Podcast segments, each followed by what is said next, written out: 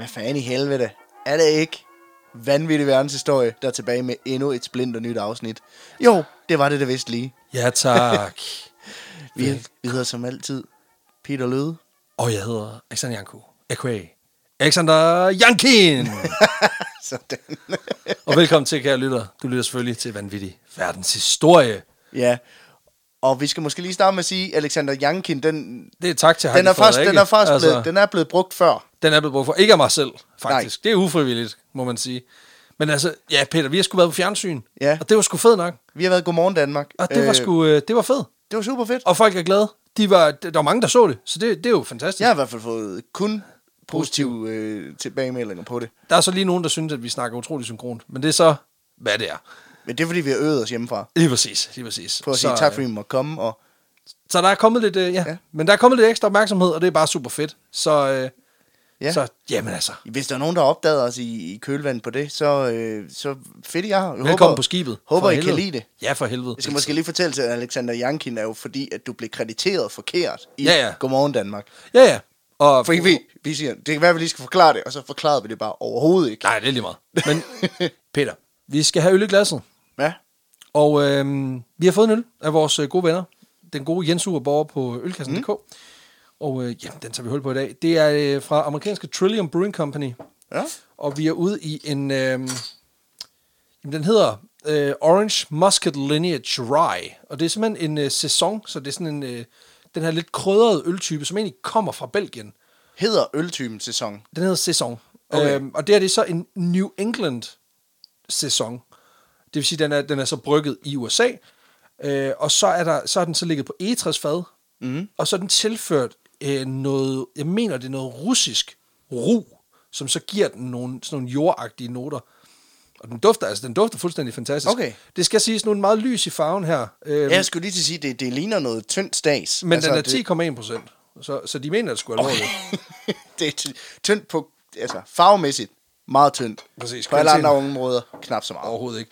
Og du kan lige forklare, hvad pokker det, vi drikker af? Vi drikker af Tintin-podcast-kopperne. Lige præcis, så... Der var også lige et og plok. Måske skulle vi lige... Øh, det er overhovedet ikke noget, vi er blevet betalt for at sige. Det er bare fordi, det interesserer mig lidt. Præcis. At de har jo afskedsshow på Bremen i næste uge, tror jeg. Ja, noget i den stil. Det er lige om lidt. Så hvis man... Øh, hvis man er i København, så giv dem sgu da lige købe ja, en billet. Det er super fedt, det de laver. Og altså, i hvert fald. Jamen, for helvede, de, de er sindssygt dygtige. Og det er virkelig nørdet på den fede måde.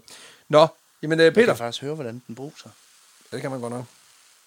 Jeg har også bare hældt den helt vildt grimt op. Skål, ven. Skål.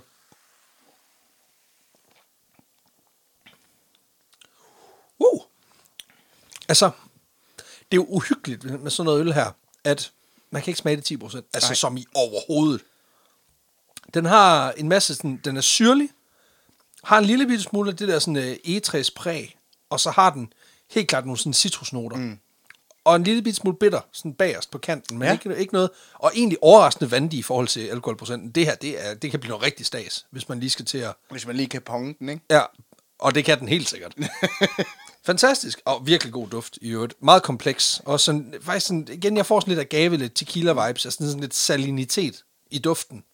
Men det kan godt være, det bare mig. Nej, jeg synes den, og det kan godt være sådan helt... Ja, kom helt, nu bare med det. Men brug dine ord. Det er sådan, den måde, altså, den eftersmag, den har, det, jeg tænker lidt sådan en, en Jack Daniels whisky, på en eller anden måde. Ja, ja, ja, men jeg kan godt se, hvad du mener. Altså netop, fordi den har den der sådan indtørrende syrefornemmelse. Mm. Ja, lige præcis. Ja, ja selvfølgelig. Jamen, det giver, det giver god mening. Ja, men den, den er god. Den er meget god. Perfekt. Nå. Vi skal jo til det. Din slambert. Okay, din nok i nok. Okay, godt mærke, der er dårlig stemning i studiet nu. Men det passer perfekt på dagens historie, faktisk. Fordi i dag, der skal vi snakke lidt om, øh, vi snakker lidt om æresbegreber. Okay. Og hvad det kan føre til, når den slags bliver knægtet. I dag skal vi nemlig dykke ned i nogle af de mest legendariske dueller, der har foregået igennem verdenshistorien. Okay. Um, og det er altså det er ikke det er ikke rap battles. Nej, det er det er battle battles. Okay. Nej, altså det, det er, der er ikke der er ikke nogen clarinet battles, der er ikke noget øh, af den slags. Det er ren og skær. Det er ikke noget med et monster der kommer og banker på døren, så skal du rap battle. Og, Overhovedet øh, øh. ikke. Det er et straight up svær mod svær, okay. Våben mod våben. The gloves are off. Præcis. Fordi vi skal dykke ned i det her, som egentlig, altså på trods af et rimelig udbredt fænomen på tværs af tid og kultur, så, øhm, så foregår, stort set vores historie i dag, de foregår i Frankrig. ja. Jeg kommer lige lidt ind på det, fordi vi skal, altså det bliver lidt sådan en frankofil special i dag, men, men vi, jeg skal nok lige indføre os, hvor vi kommer lidt rundt omkring. Selvfølgelig okay. Også lidt til Danmark, en lille smule til Asien og sådan noget. Det bliver også spændende. For vi, men, har, vi har jo også været lidt omkring dueller i Frankrig før med... Lige præcis. Med La Maupang. La Maupang. La Maupang. Øh, Julie d'Aubigny. Som, og, jo, som jo valgte at duellere til kongens hof. Præcis. I en tid, hvor kongen havde forbudt dueller. Præcis. Og det synes han bare var monstergrineren. Så, øhm, og det er simpelthen det er der, vi skal hen i dag. Øhm, jeg har valgt at tage kigge på tre dueller, som illustrerer meget godt sådan, både øh, hvorfor behovet for dueller opstår, ja. Hvor vanvittigt det kan foregå, og så også vise, at der er et ret bredt spænd i forhold til, hvornår de har foregået. Fordi dueller har altså været en del af menneskets historie virkelig, virkelig længe. Mm. Formentlig helt fra de spæde civilisationer, hvor primitive stammer ligesom har indgjort, afgjort øh, hvad man siger, interne disputser med en kamp for lige at sætte hierarkiet på plads. Ja. Det kan man også godt se, at øh, altså, det sker også i dyreriget. Der er det måske ikke sådan, at der er lige nogen, der kridter en bane op, og så banker hinanden, men der er jo sådan, der foregår ligesom den der hakkeorden, men hvor man, dyrene lige sætter hinanden på plads. Men ikke? Man kan også sige, at det er jo stadigvæk det, der sker den dag i dag i en eller anden omfang, når, når du står på en bar, du har æreskrænket en eller anden ved at kigge på hans kæreste. Præcis. Og så siger han, skal vi tage den udenfor? Det er jo en, det er jo, det er jo en duel. Det er en duel. Den er bare ikke på nogen måde formuleret ja. Lige så elegant. Nej, og han har en kniv, og du har din bare næver. Og du skal never, never, never bring bare knuckles to a knife fight. som er forgangen, som ligesom er forgangs, øh, øh, hvad man siger, ordsproget for den ja, mere kendte. Han har en smadret ølflaske, ja. Du har bare den der plastikkop, som din fadøl var i. ja, præcis. Nå, men det skal du ikke sige, for jeg har lige set hele John Wick-trilogien, så jeg er meget bevidst om, at du kan slå folk ihjel. Med stort set hvad som helst. Hvis bare du MacGyver nok omkring det. Så... Præcis, og, du, og igen, hvis du er en fast thinker, altså du behøver ikke rigtig noget. To viskelæder og en paperclip, så er den der. Så har du et morvåben. Overraskende. Ja, men øh, det er altså ikke Keanu Reeves, vi skal, vi skal snakke om i dag, desværre, men øh, det, det kan vi selvfølgelig nå til en anden dag. Men op igennem sådan, mm. man kan sige, st- det starter formentlig tilbage i de sådan mere simple civilisationer, men op igennem den mere moderne historie, der udvikler der sig mere og mere formelle regelsæt, rundt omkring forskellige steder i verden, men uafhængigt af hinanden. Altså på den måde, at de opstår, hvad kan man sige, samtidig, ja. Men ikke påvirket af hinanden. Altså så man har ligesom haft... Men de, men de minder meget om hinanden. Ja, ja, altså man har haft duelkulturer ved siden af hinanden, men de har ikke haft berøring af med hinanden. De er simpelthen bare opstået, måske ud af, af hvad man siger, menneskets natur, så at sige. Så det er lidt ligesom, når det der, der er jo det fænomen i naturen, der handler om, at, at havdyr, øh, de på et eller andet tidspunkt altid vil... vil evolutionsmagt vil udvikle sig til, til krabber. Ja. Yeah. Og der, der, er jo, altså, der er jo fem eksempler på, at dyr er, har udviklet sig til krabber hen over tiden. Ja. På, på fem forskellige uafhængige af hinanden. Det er ja, virkelig ja. mærkeligt. Så det er det samme? Det er lidt det samme. Ja, folk har bare altid udviklet... overhovedet ikke det samme. Nej, altså på den måde, at fem forskellige steder i verdenshistorien, i cirka samme tidspunkter, har folk udviklet et system for, hvordan vi banker hinanden, hvis vi er uenige. Yes. Hvilket er meget smukt på sin vis. Et eksempel, det er i Asien, med konkret et eksempel i Indien, hvor begrebet niyuddha bliver brugt om dueller. Niyuddha? Niyuddha. Ja. Det, der, der er ligesom, i det her niyuddha, øh, er der et meget konkret regelsæt i forhold til, hvordan og hvordan man ikke skal agere i en duel. Eksempelvis så er det super skamligt at angribe eller dræbe sin modstander, hvis modstanderen har tabt sit våben. Okay. Øhm, slag under bæltestedet, altså hvis du går efter kønsorganerne, så er det super dårlig stil. Og konkret er der nedfældet i nogle gamle tekster øh, beskrevet en regel om, at hvis to duellanter, de, øh, de er i gang med at slås, og den enes opsatte hår bliver revet løs, mm. så stopper kampen lige, indtil at øh, det løse hår, det er lige blevet sat tilbage på plads. Det er sgu da meget fedt. Det er meget fedt det der med, at vi, har, vi to har en kamp til døden, ikke også? Og så bliver den lige afbrudt af, der lige en stylist, der lige siger, hold, hold, hold, hold, hold. Hans krep, det er gået helt amok. Prøv at høre. Det ser så dumt ud. Prøv at høre, du ser noller ud. Du kan ikke gå ud sådan der. Prøv at høre. Nu er der party in the front, business in the back. Det er helt skidt, det der. Ja, nu skal vi lige... skal lige have vendt den mullet, inden at du skænker ham herover med en kniv. Ja, det, det, på en eller anden måde, det kan også noget, hvis det bare kommer sådan en Dennis Knudsen-type ind. Åh, oh, hold, stop. Modpoliti lige her. oh, og så får du lige lidt puder, ja, og så, så er du smuk igen. Slip den tandbørste, du har slippet. De der bangs, de sidder helt skævt. Du bliver nødt til lige at gøre noget ved det. Og and fight! Så, så er I gang igen. Derudover så var der også en ret badass praksis, hvor gamle krigere, mm. de begynder at udfordre folk til duel, hvis de ligesom kan mærke på deres krop, at de ikke har lang tid igen i livet. Fordi så kan de, jamen fordi så kan de dø på slagmarken, i stedet for at dø i deres senge som kujoner. Nå, når det er de ja, gamle der. De nå, gamle, altså sådan en nå, ga- nå, jeg tror du mente sådan, det, at de ældre, de udfordrer nogen. Altså dem, de udfordrer, ah, ja. de er ikke langt. Det er bare sådan, okay, gå bare hen til en. En ja, kraftsyg og bare. Ham der krigeren, du ved, der bare aldrig rigtig har fået. Han har ikke nogen killstreak.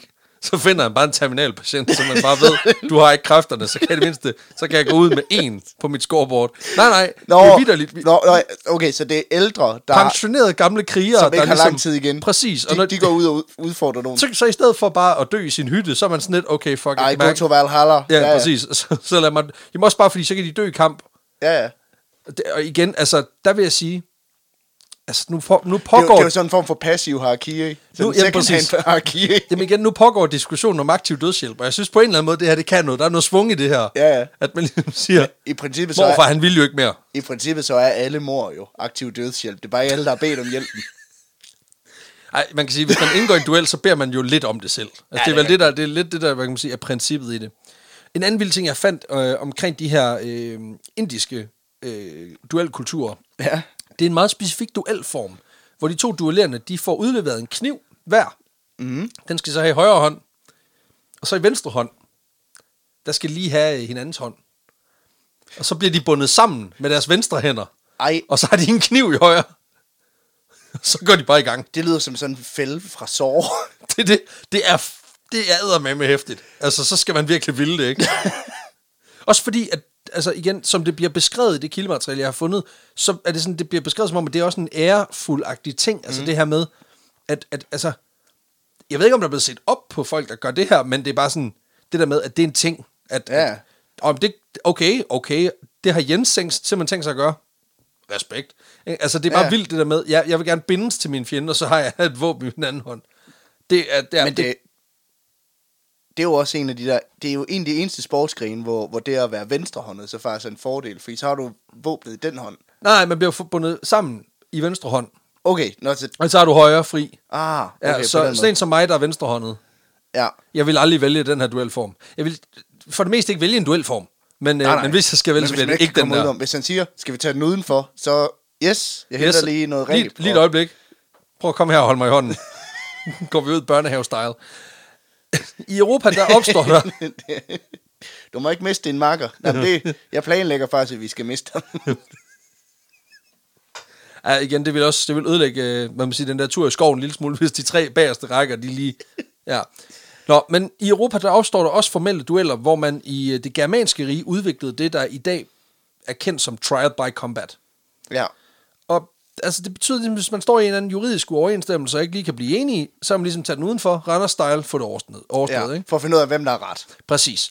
Og den her germanske trial by combat er jo ikke unik, kan man sige. Mm. Men den form for duel bliver primært beskrevet i germansk lov, og bliver så senere udbredt til andre europæiske lande, men ikke til andre, for eksempel andre kulturer. For eksempel er der nogle mellemøstlige kulturer, der ikke tager det ind, fordi de ruller på deres egen måde, ah. som allerede, kan man sige, er opstået på det tidspunkt, så de overtager ikke øh, germansk lov, de har allerede deres eget system, hvilket går tilbage til mine pointe fra før med, at, at der ligesom er opstået formelle systemer om, hvordan vi banker hinanden ja, ja. separat fra hinanden, hvilket jeg synes så det er, er lidt ligesom, fantastisk. Da hamburgeren kom til Danmark, hvor vi jo sådan, det var bare en flæskestegsandwich, nu må ja, stoppe. Præcis, ja, den har vi, den har har vi set. Den har vi set. Præcis. Nå, men her i Danmark, der havde vikingerne selvfølgelig også deres egen version, som er en praksis, man kalder for, man kaldte for holmgang, øh, som blev brugt til at afgøre små uoverensstemmelser i forhold til parforhold, ejendomsret og andre ting. Og som det blev beskrevet i en af mine kilder, så er det her en, en, en måde at, at ordne de her uoverensstemmelser på en fredelig måde. Ja, okay. Altså, to, og det, det, det, igen, det, med, det siger noget om samfundet, når det er to mennesker, de kæmper til døden. Det er den fredelige måde. Ja, så skal du også have den voldelige måde. Jamen, præcis, det, altså. det, altså, det, det er igen det der med... Man kan godt mærke det der øje for øje, tand for tand, det har mm. været et koncept, ikke? Når man ligesom siger, ja, ja. Nå, bare roligt, vi har skudt ned for volden, nu dræber de bare hinanden direkte, i stedet for, at det er to familier, der skal slå hinanden ihjel over generationer. Ja, sådan for, for... Prøv at høre. Nu, i stedet for, at vi skal brænde hele byen ned, der er et universitet, der skal slås ihjel. Præcis. Nu, når der bliver serveret dårlig vin, så ordner vi det bare lige udenfor. Præcis. Det. Man ved bare, der har været en eller anden iværksættertype og sagt, prøv at se, den nye model her, der har vi fjernet alle de fordyrende mellemled, der handler du bare direkte med ham, du er enig i, ja. Så er det færdigt. For et meget lille gebyr altså, og en månedlig subscription, så kan du fortsætte det her in no time. det, det, er, det er NordVPN inden for. Præcis. Inden for dueller. Det er helt perfekt. Udover, hvad kan man sige, at der er regler for, at øh, det er to mennesker, der skal slås på en fredelig måde, så er der også regler for alt fra våbenvalg mm. til konkrete locations, det her må foregå på. Uh. Det må kun foregå på holme, altså som er sådan noget, det er et sted tæt ved vand. Og så kæmper man som udgangspunkt til døden. Så jeg man kan også lige få skrevet ind sådan lidt, ja, eller til der er en, der råber, hjælp. Hjælp, præcis. Men jeg, jeg synes, det er meget fint, det der med, at... Til der er en, der råber, ej, okay, så sagde vi lige, det ikke var til døden alligevel. Præcis. Nå, også bare det der med, at der er sådan en, man kan mærke, så han bliver slashet i armen, så begynder han at løbe væk, og så siger han, prøv, stop, stop, stop, så er den anden sådan, nej, du læste ikke det med småt. Shing, så er du færdig. Men øh, som udgangspunkt til døden. Og når der var taler om holmgang, ja. Så kunne den vindende part ikke straffes for mord, men skulle alligevel betale det, der hed halv mandebod efter kampen. Og det er åbenbart sådan en form for standardbetaling, man skulle give, hvis man slog nogen ihjel. Altså mandebod. Altså til, det til begravelser og sådan noget? Eller? Ja, eller til de efterladte, kan man sige. Okay. Og det der med, at, og det var så ikke helt mandebod, det var så halv pris, hvis det oh, var i duel. Øhm, Udover det, så fik den vindende part selvfølgelig også øh, det, som de to personer, der var involveret i duellen, de ligesom havde haft en disputs om, om hvorvidt det så var en kvinde eller noget ejendom eller et eller andet andet. Okay, ja. Men jeg synes bare, jeg kunne ikke lade være med at hænge mig i det der med, at, at det åbenbart ikke var gratis at slå en mand ihjel i duel dengang. Nej, nej. Og det er ligesom også gjort, at, at vikinger på en eller anden måde har været nødt til sådan at spare op til at kunne duellere. Altså, der må jo have været en situation, hvor der er sådan to langskækkede vikinger, der står ja. Midt i en eller anden fighter, så skal, en, der lige... Skal vi gøre det? Skal vi gøre det? Ah, hvad det er sgu sidst på måneden. Ja, præcis, og sådan noget. Sådan, hvad ved du? Skal vi tage den udenfor? Nej, nej. Kan vi ikke lige vente til at få løn? Uh, jeg skulle ikke råd til at slå ihjel lige nu. Prøv at høre, jeg rejser til England på mandag. Jeg skal nok, jeg, når jeg kommer hjem, så har jeg råd. Ja, præcis, så tager vi den der. Så tager vi den helt sikkert om fjorten dage. Så har jeg også en ny kone. Ja, præcis. Så kan du jo prøve at se, om du kan banke mig for at få hende. Ah. Nå, men øh, det synes jeg bare var en vild ting. Senere, i senmiddelalderen og renaissancen, så bliver moderne sværdueller mere og mere udbredt. Øh, formentlig også, fordi det er en, ret, mm. en mere simpel måde at afgøre en uenighed på. Også fordi det kun ligesom involverer to mennesker. Senere kommer også de her æresbegreber ind i det, hvor det ligesom bliver set som sådan en gentleman-agtig ting, og en god måde at løse problemerne på. Mm. Og, og selvfølgelig, kan man sige, i takt med, at, at folk de begynder at slå hinanden ihjel på organiserede måder, og ligesom på den måde omgår loven og retssystemet, så er der flere og flere, der ligesom forsøger at gøre det her ulovligt. Blandt andet Louis den fjortende, som forbyder alle dueller i Frankrig i mm. seksten seksogtyve. Ja, som vi jo er inde på i vores afsnit om Julie d'Aubigny. Lige præcis. I takt med... Men, men så også synes det er okay, hvis, hvis det jo griner en dueller. Præcis. Ja, ja så, så der er sådan en, det må du ikke, medmindre du gør det på en fed måde. Ja, ja. Så er det fedt nok. I takt med, at vi kommer ind i moderne tid, der bliver duellerne langsomt set mere og mere på som unødigt voldelige, men bliver altså stadigvæk brugt. Og så bliver blankvåbnet også langsomt skiftet ud med skydevåben, fordi sværdet ikke længere er en del af, af hvad kan man sige, en fri mands standardgarderobe. Det kunne ellers være fucking fedt, hvis vi stadigvæk den dag i dag bare insisterede på, prøv at høre, skydevåben, det går ikke, men du må... Du må gerne gå med svær. Hvis I kan finde to svær, så afgør jeg det bare på den måde.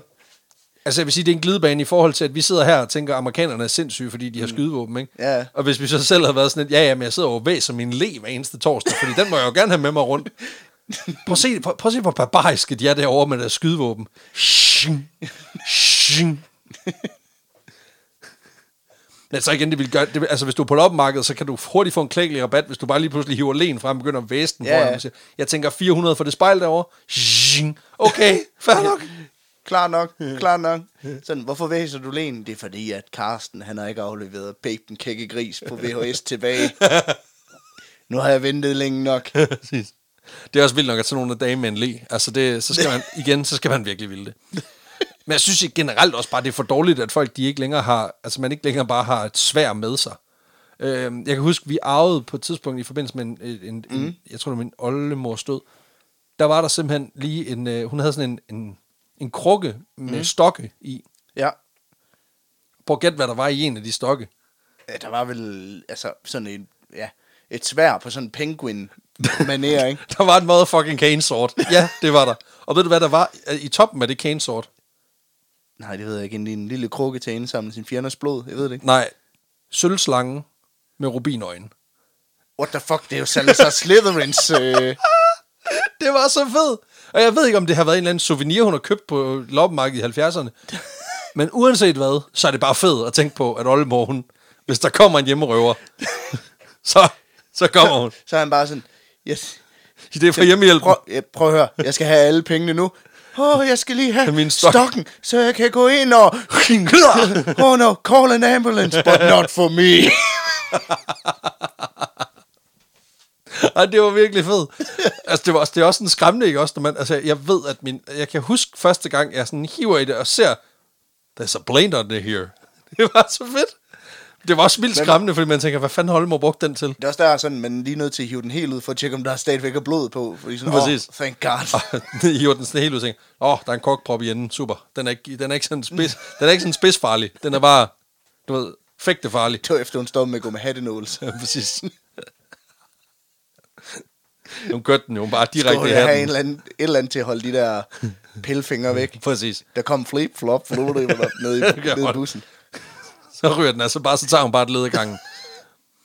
Ja, vi savner altså Molmor. Nå, men der, det, det betyder altså også, fordi at folk ikke længere går rundt med, med skarpvæsede øh, blankvåben, så er der altså længere og længere mellem de her mm. dueller. Eller i hvert fald også, at de har dødelig udgang. Men det sker altså fra tid til anden.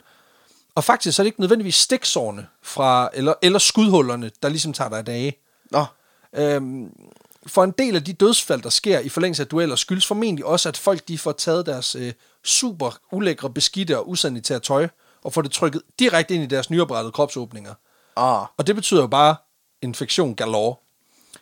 Der er faktisk en duel, som jeg overvejede at tage med, men nu får de den lige ultrakort, hvor to engelske rigmænd, de skulle duellere, og den ene, som er tidligere militærlæge, han vælger simpelthen på slagmarken og bare tage alt tøjet af, fordi han har set folk, de dør ikke af sårene fra kamphandlingerne, men, men af infektionerne, de får bagefter.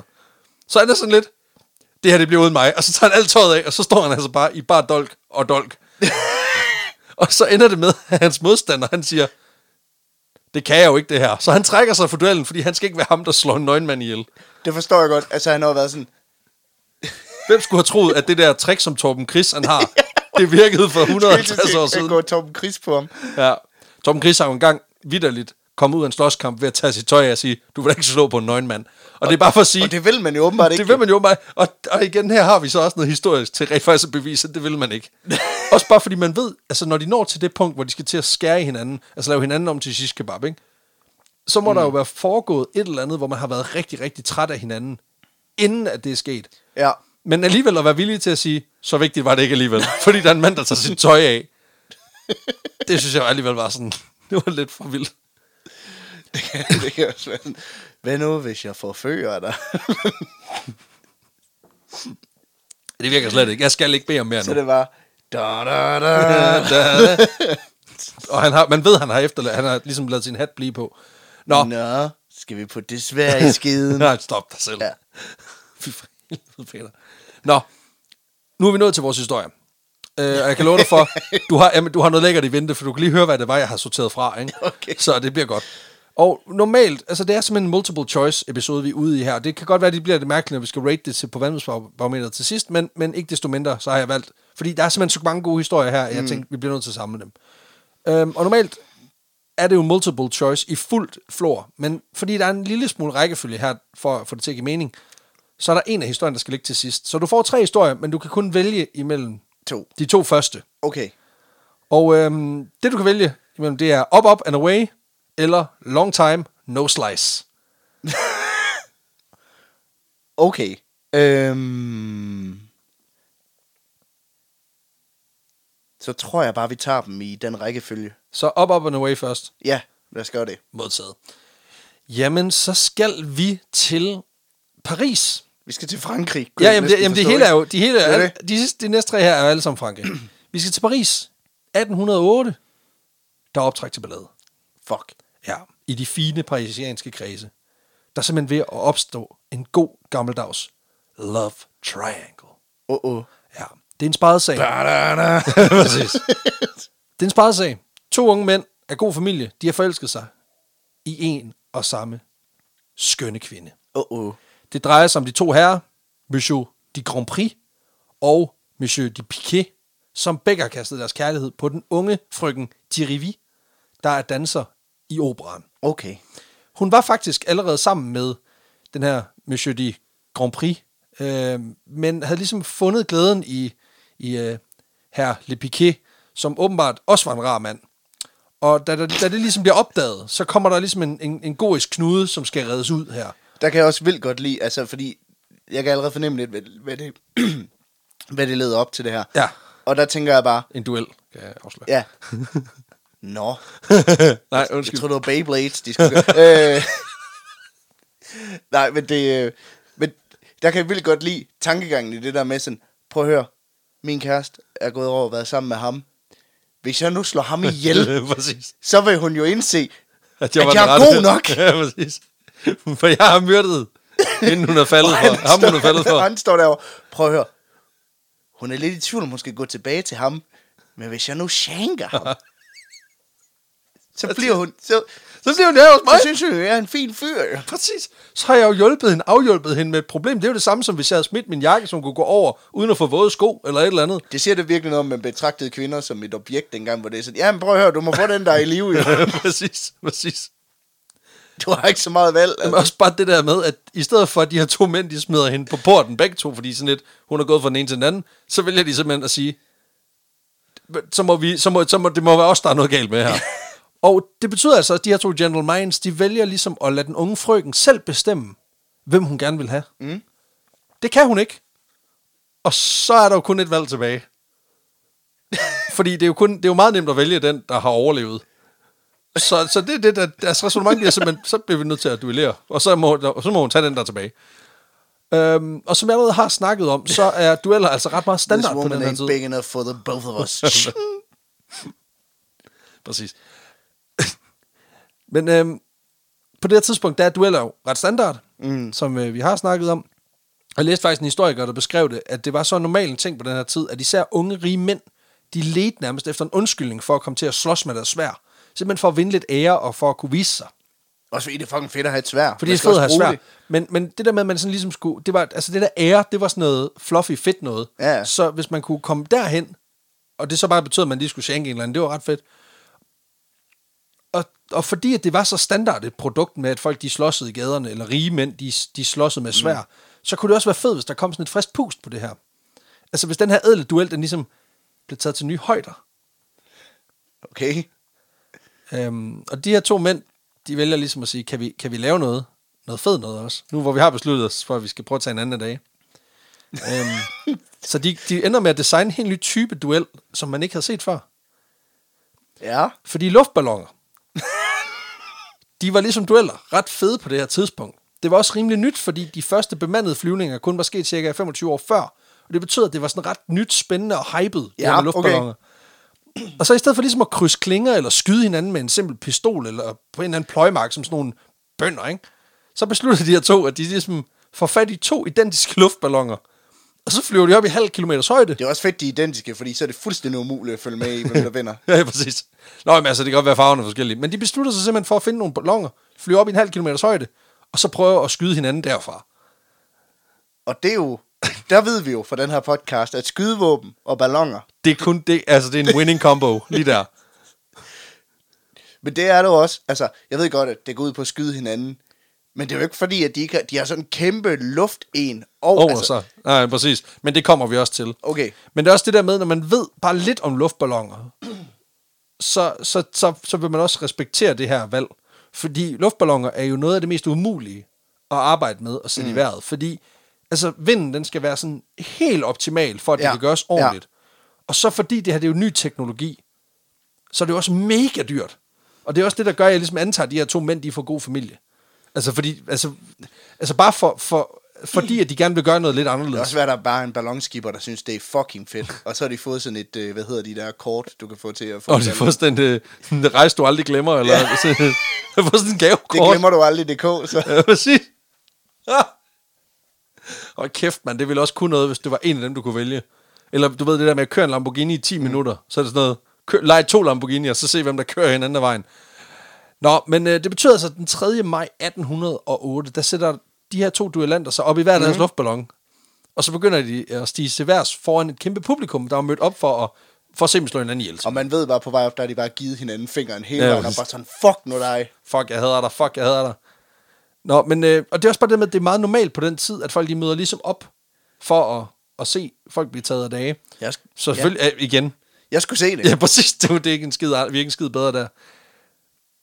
Men som du nok har tænkt, og du har jo faktisk allerede resoneret dig frem til det, så er det ret svært at ramme hinanden med et håndvåben, når man er i en halv kilometers højde. Ja. Men mindre er man ligesom lige ved siden af hinanden. De er jo ikke skide præcise, de pistoler, man havde dengang. Præcis. Men det er der råd for. For det er selvfølgelig ikke kun pistoler, de har med op. Fordi de bruger simpelthen det, man kalder for en blunderbuss. Og det er de der mus- ja, det muskedon, ikke? Lige præcis. Det er en forløber for den moderne øh, shotgun. Præcis. Duke Nukem. Nå, men også bare, altså, ja, så, så de har ligesom valgt et, et våben, der kan skyde lidt med med spredhavl, om man så må sige. For så kan man også snilt ramme hinanden, eller det kan man ikke, men, men det er også lige meget, fordi det handler faktisk ikke om at ramme modparten direkte. Mm. Nej, det handler ligesom bare om at skyde den andens ballon ned, så, Nå, så han okay. falder ned og dør i stedet for. Hvilket vil sige, at der også er to ballonskibere, Nå, som har accepteret, at det her, det må være, det må så være sådan, vi går ud af vores liv. Det må fordi du... der er en eller anden rigmand, der skal spille Flottenheim med luftballonsduellerne. Okay, jeg tror måske ikke rigtigt, de har fået den der gavekort alligevel. Nej, så. Det tror jeg faktisk alligevel ikke. Du glemmer det aldrig, de ville, de ville skrive under på. Nej, men de kommer aldrig til at glemme det. Det, det, det er ikke falsk markedsføring. Nej, det er selvfølgelig rigtigt. Lev op til navnet. Jeg tænker også bare, altså, jeg kunne i hvert fald godt spekulere i det her med, hvorvidt de mennesker, altså de her ballonskiber, de rent faktisk har fået at vide, at det er planen. Mm-hmm. Eller om de bare ligesom står i seks hundrede meters højde, og så lige så en anden, der bare trækker en pumpgun og begynder at skyde. Ja. Jeg vil så sige, det var mest en joke, fordi i den avisartikel, der beskriver den her duel, mm. der står der konkret, at de her to mænd ankommer i hver deres vogn, der er fyldt med pistoler og shotguns. Så den er også sådan, der stod to ballonskiber med de der balloner, og var sådan lidt, ho, ho, ho, ho, ho, hvad er det der? Jamen, det er fordi, det er fordi vi skal skyde hinanden, når vi kommer derop. Mm. Jamen, det skal jeg kraftedeme ikke. Altså, prøv, jeg har brugt seks år af mit liv på at bygge den her ballon. Nå, men så skal vi ikke have den alligevel. Okay, okay, okay. Vent dit øjeblik. Og så har han lavet kalkylen i hovedet, der siger, okay, der er halvtreds procent sandsynlighed for, at jeg vinder den her. Ja, ja. Og hold kæft, hvor det er også god omtale. Men han har også været sådan, det er kun én ballon, han mister, ja. Nå, jamen, det er jo to forskellige skibber. Det er jo ikke samme ejer af to balloner. Så no. der, er jo, der, er jo to ballons, der er jo to individuelle no. ballonskibber, som har været nødt til sådan at... Det kan selvfølgelig også være, at de har, de har trænet deres sekundanter til at flyve luftballon, men det, det virker usandsynligt. Altså, at man ligesom har lige taget et lynkursus i, hvordan man lige bruger sådan en. Men altså, uanset hvad kan man sige, så, så er der jo ligesom... Vi ved i hvert fald, at der er fire mennesker, der stiger op i de her balloner. Ja. En til at styre ballonen, en til at skyde. Så der er jo også, hvad? Der er en ba- bare en ballonskibber, der bliver sacrificed i ja. Det her. Altså i hvert fald ifølge materialet, så, så er det jo sådan, det er blevet. What? Ja, det er, også, det er, også, det er fandme surt. Hvad fuck er det? Ja, det er noget lort. Jamen her var også... her var sur på ham, den anden ballonskibber. Præcis. Ja, de, de har lige ramt hinanden i forhold til det der. Nå, men øh, de hopper altså op i de her øh, kurve, og så, ja. øh, så går det opad, og efter et par minutters opstigen, så begyndte altså at klø triggerfingeren. Så øh, der er nogle våben, der skal unloades, og det er nu. Og det betyder, at øh, Monsieur Le Piquet her, han, øh, han griber en blunderbuss, og så løsner han den første salve. Mm. Men han rammer sgu forbi. Og det er, noget, det er noget pis. Blunderbuss er det der, man skal rense, eller sådan stoppe den. Jamen, jeg tror faktisk, at de bare har taget flere med derop. Åh. Oh. Altså, de ikke skulle bruge tid på at, på at, bare, at forlade deres gevær. Nå, men... Øh, Det, det er noget pis, han rammer ved siden af, så han skal ligesom til at finde et andet våben, og imens han gør det, så, så ham her, Monsieur Le Grand Prix, han, han har jo så også grebet sin muskedonnert, ja, ja. Så han tager sigte mod ballonen, og så skyder han. Han rammer uh, Monsieur Le Piquets ballon, der kollapser, nå. Og så falder de cirka seks hundrede meter ned. Og man ved, på vejen i Dørlander. Desværre nej, for den, den falder vitterligt bare til jorden og oh. rammer et hustag med et ordentligt brag, hvorefter øh, ballonskibber og Le Piquet bliver dræbt på stedet. Nej, jo. Oh, der er en bondemand, der har fået smadret sit hus. Præcis. Så der, der, altså, der er kun taber her. Der, der er alt for mange, der bliver involveret i den her duel. Der er ikke har bedt om det. I henhold til de, de to, der er en beef kørende. Præcis. Ja, igen, det er også bare, øh, altså, der er mange, der skal ofre sig, fordi der er nogle rige mennesker, der skal lege, ikke? Ja, ja. Og jeg tænker også bare, altså det der med, at det er virkelig antiklimaks, at der er gået tre minutter, og så er det slut. Fordi, men jeg tænker også bare, at den der skipper, han har stået op klokken lort om morgenen, for at den der ballon klar, og har brugt mega meget tid på at forberede sig, og så... Han har kysset konen farvel og sagt, jeg ved ikke, om jeg kommer hjem og spiser. Præcis. Og så vidder det bare to skudvekslinger, og så falder han ned, fordi at hans duellant ikke kan ramme en firs kubikmeter stor luftballon med en fucking shotgun. Det er bogstaveligt, at du kan ikke ramme en fucking ladeport. Bortset fra, at den har tre gange så stor som en ladeport. Præcis. Ja, og, den, og, og du skal ramme for at undgå at dø. Ja, ja. Altså. Men øh, det var det, øh, som Monsieur Le Grand, øh, Grand Prix her, han lander. som sejrherre cirka øh, femogtredive kilometer væk fra, hvor de steg op, hvilket vil sige, at der har formentlig også været rimelig kraftig vind den dag. Ja, ja. Og der kan man så sige, at der kunne man godt have ønsket, at det havde været lidt længere, også bare for at se, altså se lige den vilde shootout-chase-scene, ja, ja. Der har foregået der, for de bare, de bare stæsede afsted, og så bare prøver at, at skyde hinanden. Det kan altså også et eller andet. Med sådan en drive-by-shooting. Præcis, i på en, en luftballon. Nå, men øhm, det er sådan, sådan lidt, det er lidt trist, øh, og en lidt en tom følelse, men på plussiden kan man sige, det er også blevet noget nemmere for frygten øh, Thierry-Vie at bestemme sig nu. Ja, ja. Altså, medmindre hun ikke kan se sig selv som en mand, der har dræbt hendes elsker i en luftballonsduel. Og det håber jeg da, hun kan, fordi ellers så har det her det været totalt spilletid. Jeg håber, at den, jeg håber, at den faktisk er sluttet, og de levede lygte til deres dages ende. Ja, for ellers så er det virkelig spild, det her. Ja, ja. Så er der virkelig mange liv, der er gået til. For ikke noget. Så han kom ned, så var sådan, jeg har faktisk tænkt over det. Jeg synes faktisk, det er rimelig fucked at lave en duel over mig. Over, jeg er også et menneske, og jeg synes, du... du jeg er jeg, ikke en præmie, der hva, kan hva, vindes. Hvad... Hva, hva, hvad bilder du der egentlig ind? Og så er hun gået, og så har han bare været sådan, hvad satan? I challenge you. Find en, find en ballon. Hun skal op i den. Men det og ballonskimmer bare sådan, nej, det er jo satnede med trosk. Du, du kan glemme det, kan du? Nå, men Nå. Det var simpelthen historien om Up, Up and Away. Okay. Om luftballonsduellen i atten hundrede og otte. Og så har vi Long Time No Slice. Den anden historie. Og der skal vi tilbage, vi skal lige et, et, et, en seksten år tilbage i tiden, vi skal til sytten fireoghalvfems, hvor vi skal til Strasbourg, ja. Hvor vi skal til fest. Sådan, det eller, var også der teknokornet, var. Præcis, vi skal, eller vi skal ikke til fest, vi skal til bal. Okay, ja. Vi skal faktisk til begravelsesbal. Nå, øhm, der, der er teknokornet, det gør ikke noget godt. Nej, det er det, det er det. Der står tre mennesker og dakker fuldstændig ukontrolleret, mens alle andre, de har sort tøj på og er sådan lidt, slap lige af, øjeblik. Grandma's dead. Og, og du fik lige dabbet også. Lækkert.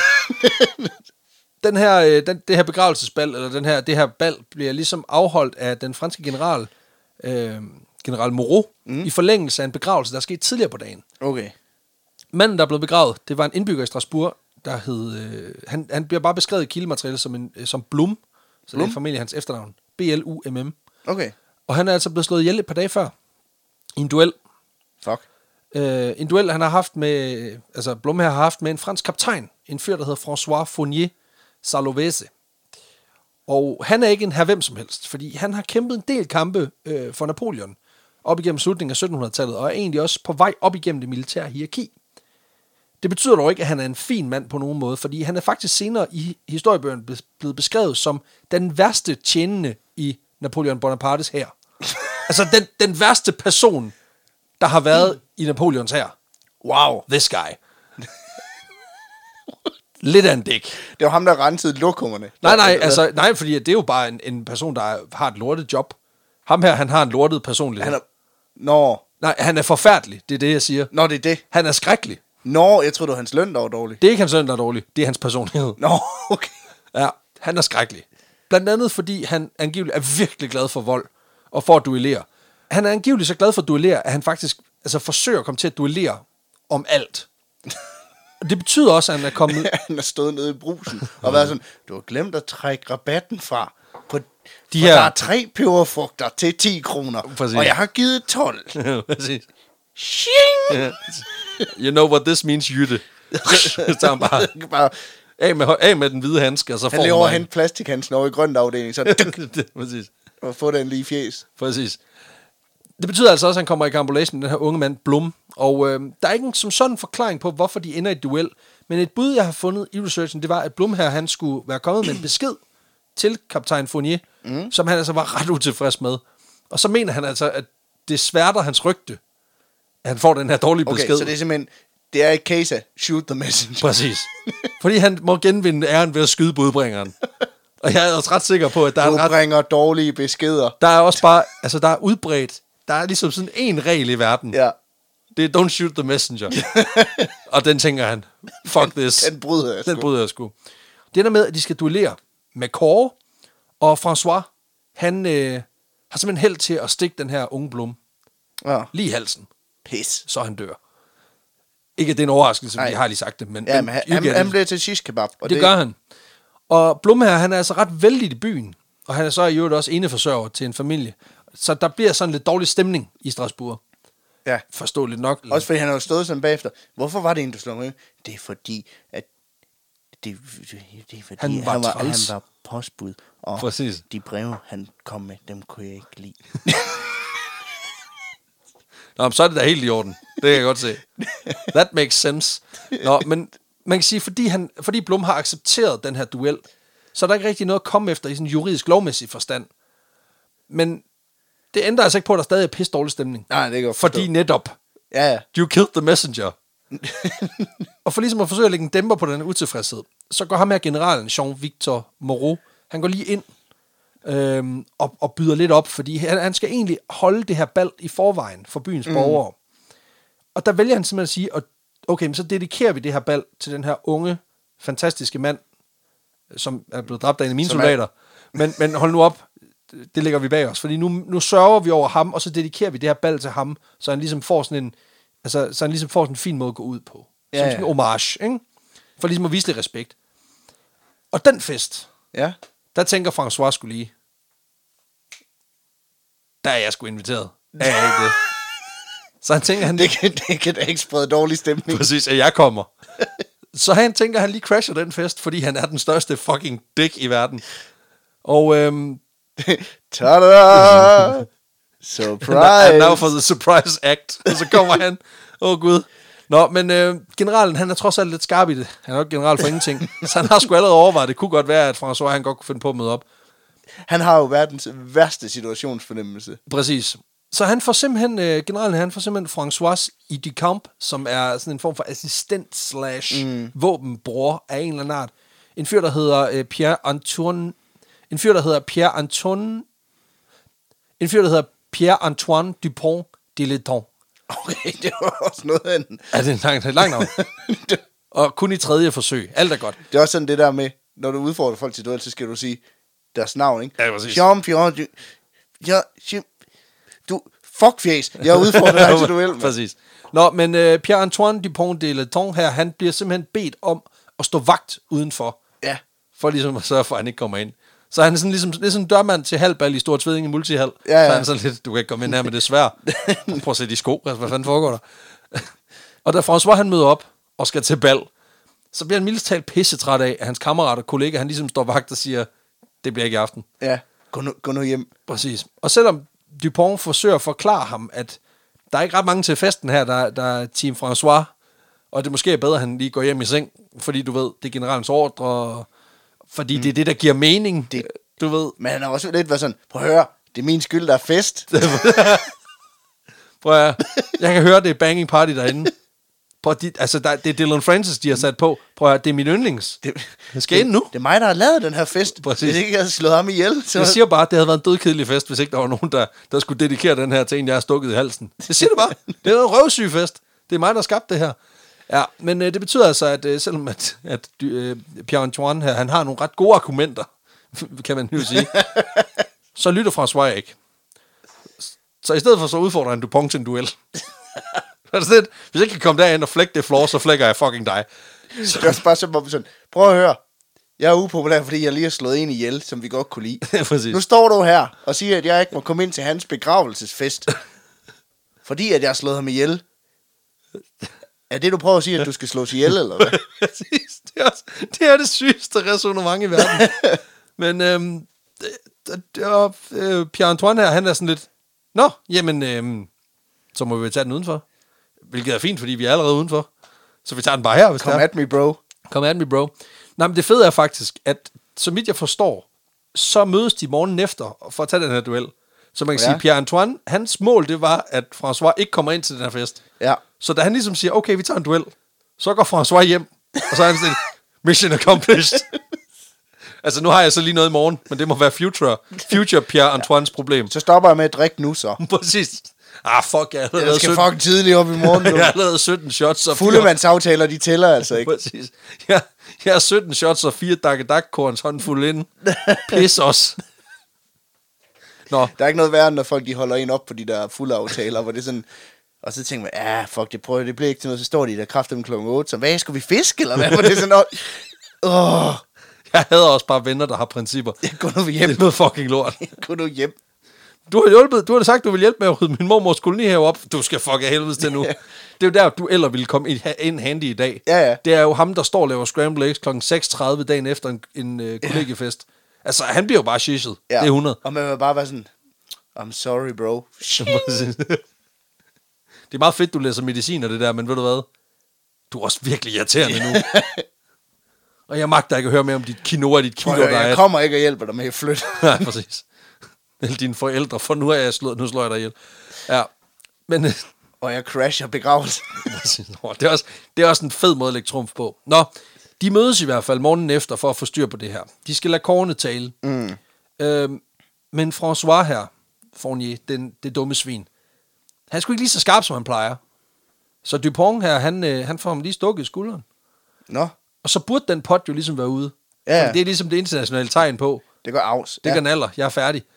Og derfor er François sådan mere sådan lige noget retning af, hov, hov, jeg var sgu ikke lige klar. øhm, kan vi ikke lige tage en, en ommer, når jeg ikke længere har et stiksår i skulderen? Og det øh, gør de så. Jamen, det tager sgu da lang tid at hele. Ja, ja. Der går en måneds tid, inden de mødes igen. De jo, altså, han er jo bare overhovedet ikke sur nu over alt det der. Og det kommer vi til. Okay. Fordi øh, de venter lige en måned, og så mødes de igen. Og den her gang, der er det Dupont, der får korn og smag. Han bliver stukket i armen. Mm. Og så er han sådan lidt, hov, hov. Øhm, jeg er ikke lige klar. kan, kan vi ikke lige tage den igen en anden dag? Det er jo verdens længste duel. Ja. Du kan godt fornemme, at der er måske et mønster her. øhm, og det gør de to tidligere venner her jo også. For da de efter fire dueller står med et dilemma pludselig, fordi den ene af dem, han bliver kaldt ud af Strasbourg med kort varsel. Nå for helvede. Så de har, de har slåsset fire gange nu. Og så er den ene af dem, han sådan lidt, ja, nå, men jeg skal på arbejdsrelateret rejse, så vi, kan, vi er nødt til at udskyde femmeren. Øhm, mega duel. Så, så, så, så står de ligesom og finder ud af, hvad skal vi så gøre? Men de beslutter sig ikke for at droppe den her fejde, fordi det vitterligt er, du lukkede mig ikke ind, bro.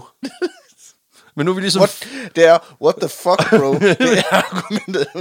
Men nu er vi fire dueller inde, og det er som om, at nu, nu er det bare åndssvagt ikke at stoppe, altså, stop her. Fordi det, de så ender med at gøre, hvilket jeg synes er genialt, det er, de simpelthen lige får lagt... De får simpelthen lige papir på, at de ligger i åben krig med hinanden. Men ikke på den der sådan... Det er ikke sådan en usel krig, hvor man laver drive-by-shootings og, nej, nej. og stikker af som kryster. Nej, de laver en formel aftale om, hvordan de her dueller mm. skal udkæmpes, og hvordan de skal afsluttes. De laver en fucking duelkontrakt. Det er så fedt. Og de bliver simpelthen enige om. Det er jo også et tegn på, at bureaukratiet det er blevet for meget på en eller anden Ej, måde. Det er fedt. Jeg kan godt lide det. De bliver enige om, at vi kører den her private krig mellem os to, indtil en af os giver op. Så bliver de samtidig også enige om, at hver gang de befinder sig inden for tretten leagues af hinanden, mm-hmm. en afstand, som man ikke rigtig bruger i dag, men det svarer cirka til tooghalvfjerds kilometer. Okay. Så hver gang de er inden for tooghalvfjerds kilometer afstand af hinanden, så skal de ride hinanden i møde på midten, og tage en duel. Hvor fanden, hvor fanden vil de vide det fra? Det kommer vi til. Okay. Med mindre en af dem er nødt til at blive der, hvor han er, på grund af arbejdsmæssige årsager.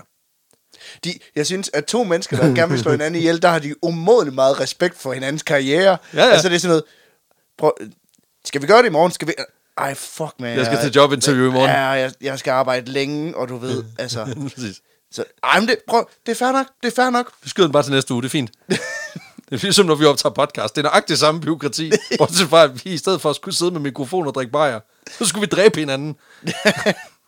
Nå, men, men det betyder simpelthen, at hvis den ene part, han er en eller anden årsag, arbejdsmæssig eller militær årsager, mm. er nødt til at blive et sted. Det vil sige, hvis de også er ved fronten.